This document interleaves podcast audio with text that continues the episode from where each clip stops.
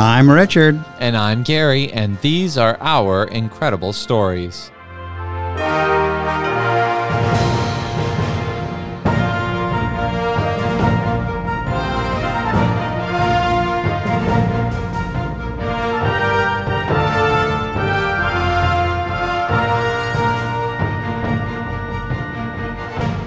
Hello, and welcome back to all of our listeners from around the world and across the United States. We're happy to have you here with us. If you're joining us for the first time, welcome to the show. If you like what you hear, go ahead and like and subscribe to this program. And every Friday, you will be treated to another incredible story. All right, so um, I see those same papers out again, which means we have some incredible facts. Incredible facts from United States history, the kind of things that no one ever learned when they studied history in school. Ah. Well, if they had put this in school, I probably would have been a little bit more interested. Yeah, because uh, uh these are the kind of things, folks, that. Uh, oh, some of them might bring a smile, some of them might uh, raise an eyebrow, um, and you find, hmm, that's that's uh, kind of interesting. You'll you'll get that kind of reaction, and and I look at these as the kind of uh, uh little anecdotes that help relieve stress after a, a rough day, maybe at work. Uh, uh, you know, or in your daily routines, and you're you're looking to relax a little bit with the podcast, and so nothing heavy duty here, nothing to really uh, exercise your brain over. Just sit back, relax, uh, and uh, and just uh, enjoy the ride, uh, and let us do all the driving. So, uh, with that said, Gary, we're going to talk about the son of one of the most beloved presidents of the United States. Okay. And who would that be? Um, would that be Abraham Lincoln's son? Yes. Uh, well, um, yes. Abraham Lincoln was the most beloved president, and uh, I would I would say you had a choice between three. In my mind, uh, they would be George Washington, Abraham Lincoln, and Franklin D. Roosevelt. Uh, would you have three of, of your favorites that you think are the most beloved? Uh, as far as presidents? Yeah. Oh well, then I would say FDR. Yeah. I, he, him, and Lincoln. Yeah. Yeah, and George Washington, I think. Uh, yeah, George, George George Washington. Right. But uh, even though he was our first president, but wasn't really our first president. Mm-hmm. Who was who was that? Oh, that was some other fellow, and uh, um, it was uh, before uh, under the Articles of Confederation and uh, before the Constitution, and and so things got a little weird. That's American history for you. Mm-hmm. Yes, as we're going to find out this evening.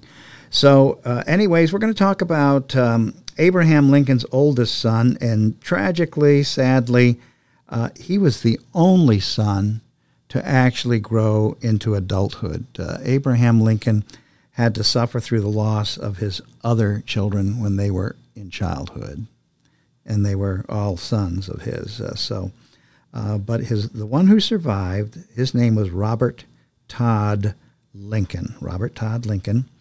Um, and uh, Mary Todd Lincoln, Lincoln's wife, uh, her her maiden name was Todd, so Robert had his mother's maiden name as his middle name, Robert Todd Lincoln.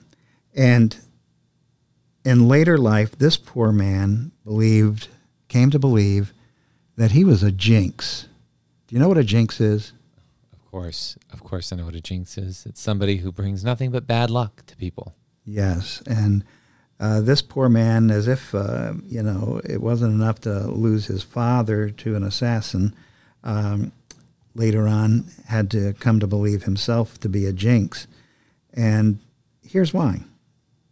He was connected in one way or another with the assassinations of three American presidents.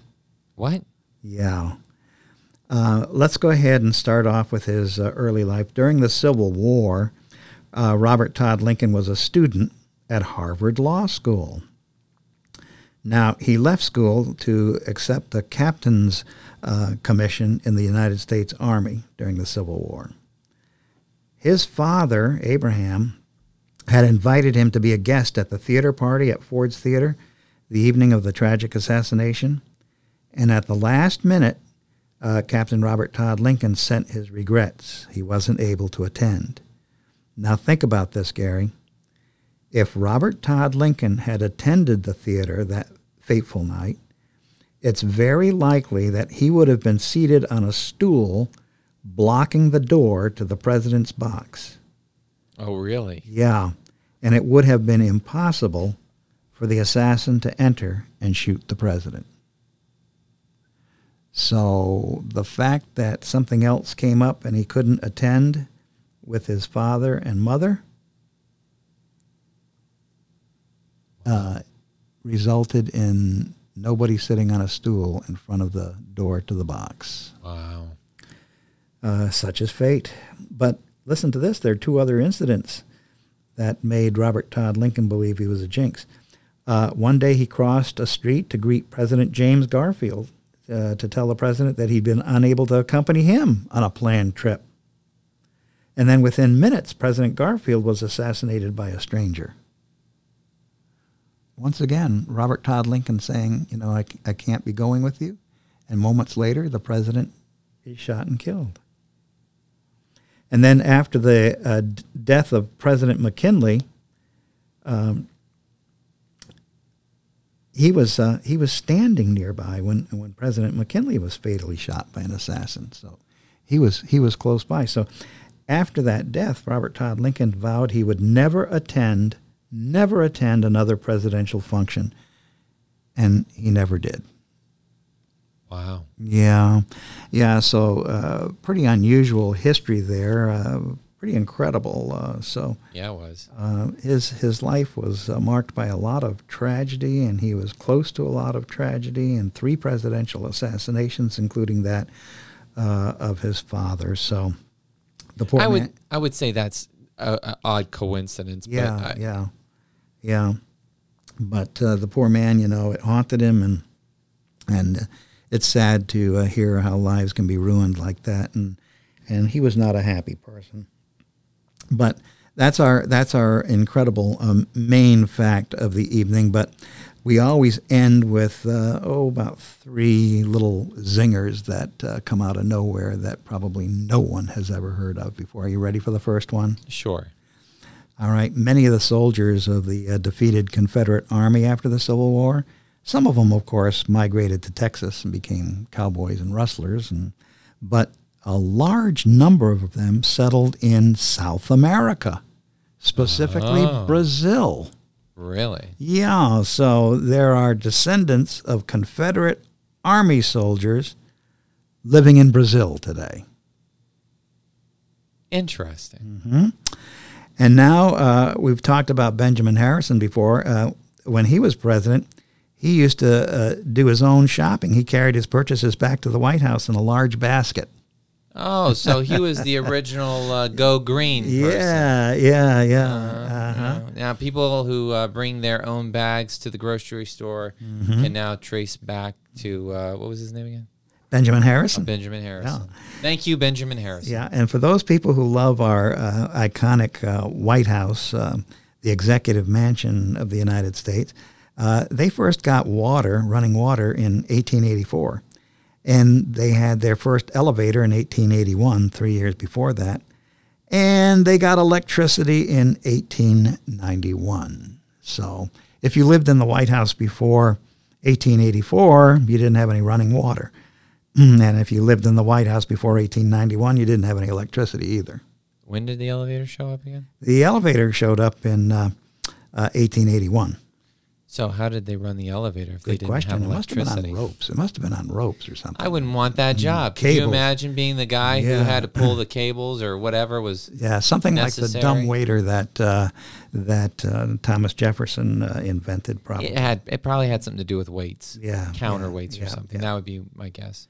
And last but not least, on this uh, incredible Friday evening, we're going to talk about Dolly Madison. She was the wife of President James Madison, and she has the honor of being the person who installed the first bathtub in the White House.